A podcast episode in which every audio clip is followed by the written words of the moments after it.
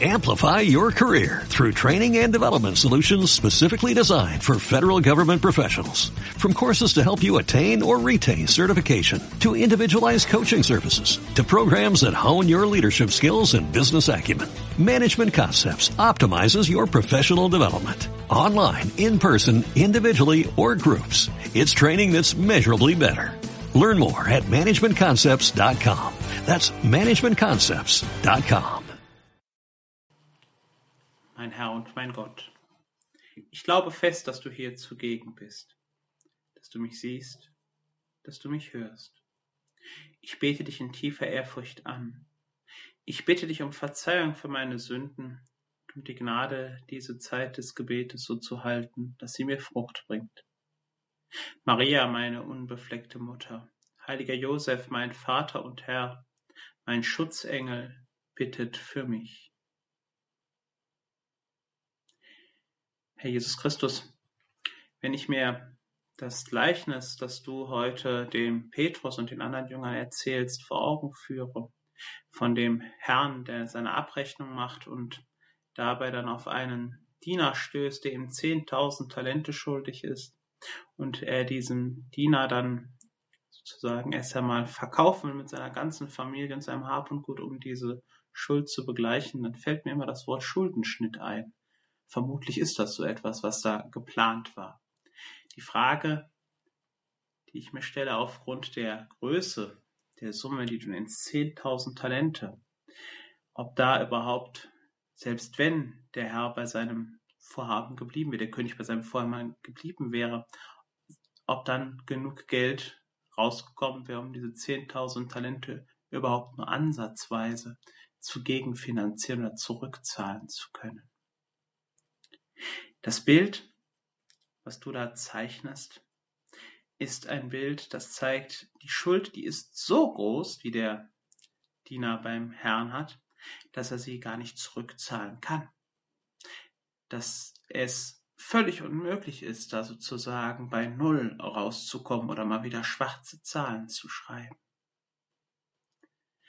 Herr, du erzählst dieses Gleichnis als sozusagen Antwort auf die Frage des Petrus, wie oft man seinem Gegenüber vergeben muss oder soll.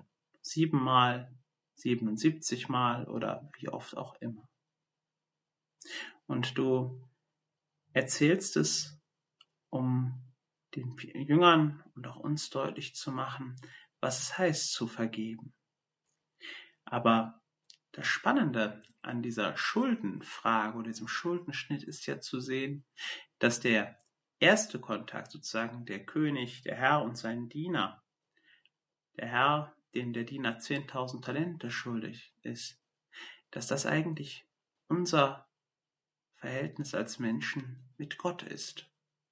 Dass das sozusagen die Grundlage ist.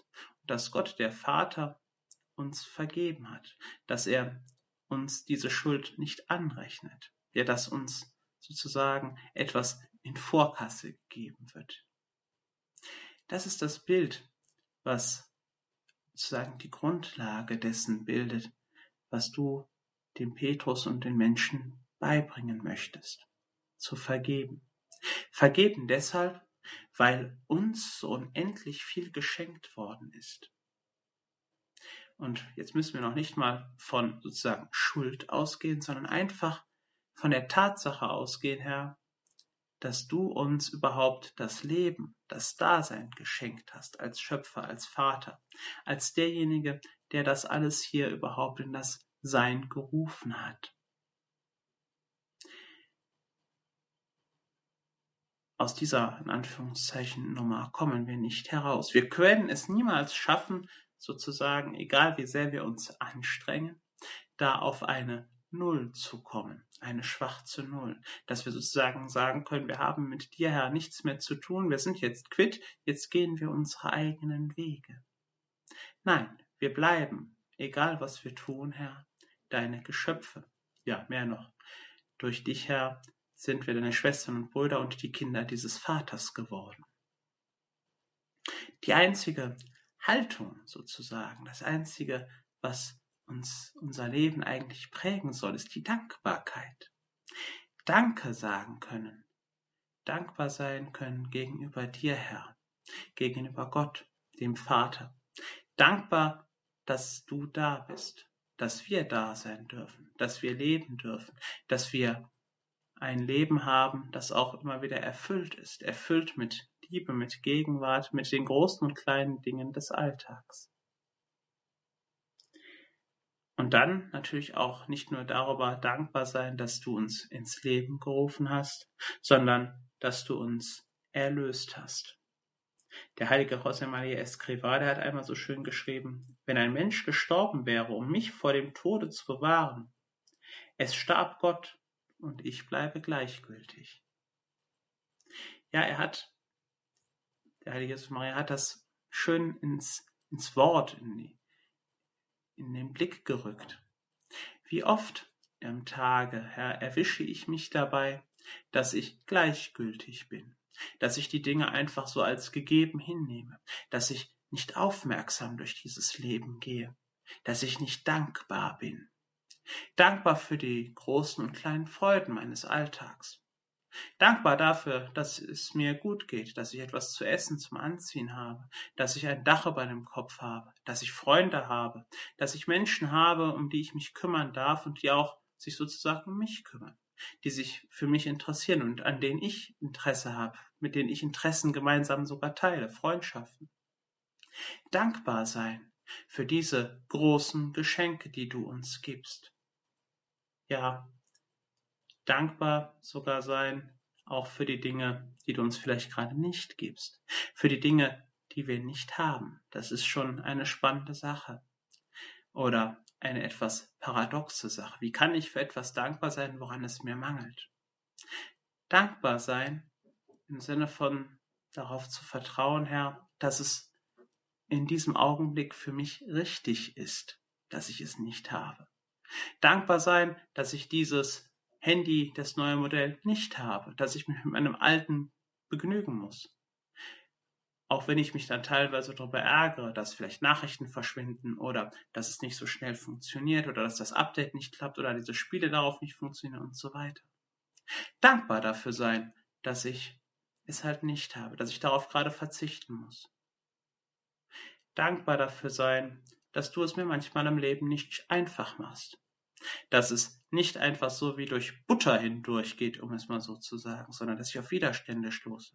Dass es Momente gibt, wo ich mich zusammenreißen muss.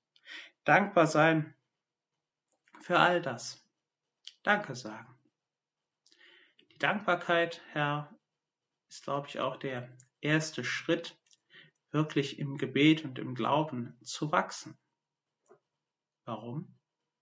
Ja, weil wenn man dankbar ist, ist man gegenüber jemandem dankbar. Und wenn ich verstehe, dass mein Leben, dass alles, was ich habe, ein Geschenk an mich ist, ein Geschenk ist, das jemand mir gibt, du Herr mir gibst, dann ist die Dankbarkeit, die Antwort darauf, der erste Punkt sozusagen, der erste Schritt darauf hin, mit dir in Verbindung zu treten. zehntausend Talente. Eine unendlich große Summe. Morgens früh wach werden und sich bewusst machen, nicht im Sinne von einem, ich muss jetzt Angst haben, dass ich ein Schuldner bin, jemand, der ganz groß und tief verstrickt ist. Nein, wach werden und wissen, ich bin ein Beschenkter. Ich bin jemand, der von einem anderen beschenkt wird. Und ich kriege im Laufe des Tages immer mehr, immer mehr. Und mich dann jedes Mal zu fragen, bin ich dankbar dafür? Sage ich still und leise so für mich, danke. Danke, Herr, für all das, was du mir gibst. Danke für all das, was ich erleben darf. Herr, forme mein Herz, mein Verstand so, dass ich diese Dankbarkeit bewusst wahrnehme, dass ich merke, dass das alles geschenkt ist, dass ich diesem Geschenk niemals werde voll und ganz entsprechen können, es zurückgeben können. Aber dass ich dankbar sein darf. Und dass ich dir immer wieder Dank sage in verschiedenen Akten. Das kann ein guter Vorsatz für den heutigen Tag sein. Dankbarkeit, Danksagungsakte, kleine Gebete, kleine Danksagungsakte, jeden Tag, jeden Augenblick, immer wieder. Und ich danke dir, mein Herr, für all die guten Vorsätze, Regungen und Eingebungen, die du mir in dieser Betrachtung geschenkt hast. Ich bitte dich um deine Hilfe, sie zu verwirklichen. Maria, meine unbefleckte Mutter, heiliger Josef, mein Vater und Herr, mein Schutzengel, bittet für mich. Amplify your career through training and development solutions specifically designed for federal government professionals. From courses to help you attain or retain certification, to individualized coaching services, to programs that hone your leadership skills and business acumen, Management Concepts optimizes your professional development. Online, in person, individually, or groups, it's training that's measurably better. Learn more at management concepts dot com. That's management concepts dot com.